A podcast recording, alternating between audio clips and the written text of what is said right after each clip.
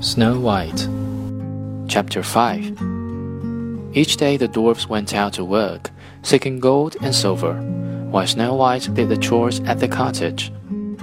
Each day the dwarfs became even more fond of the maiden, and each began to think of her as if she were his own daughter. Before they left for work each day, they warned her, "The queen may yet find out where you are, so keep the door locked and let no one in."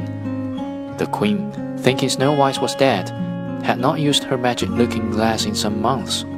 But one day, she went to her glass and repeated the familiar refrain, "Tell me, glass, tell me true, of all the ladies in the land, who is fairest, tell me who?"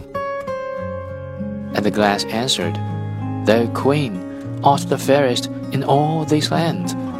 But over the hills, in the green wood shade, where the seven dwarfs their dwelling have made, there Snow White is hiding her head, and she is lovelier still, O queen, than thee.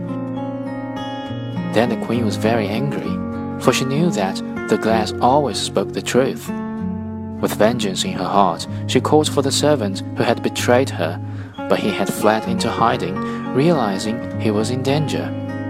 Shaking with rage, the evil queen said, "Snow White shall die, I will make sure of it myself." So she went into her chamber and made an elaborate plan. She prepared a poisoned apple.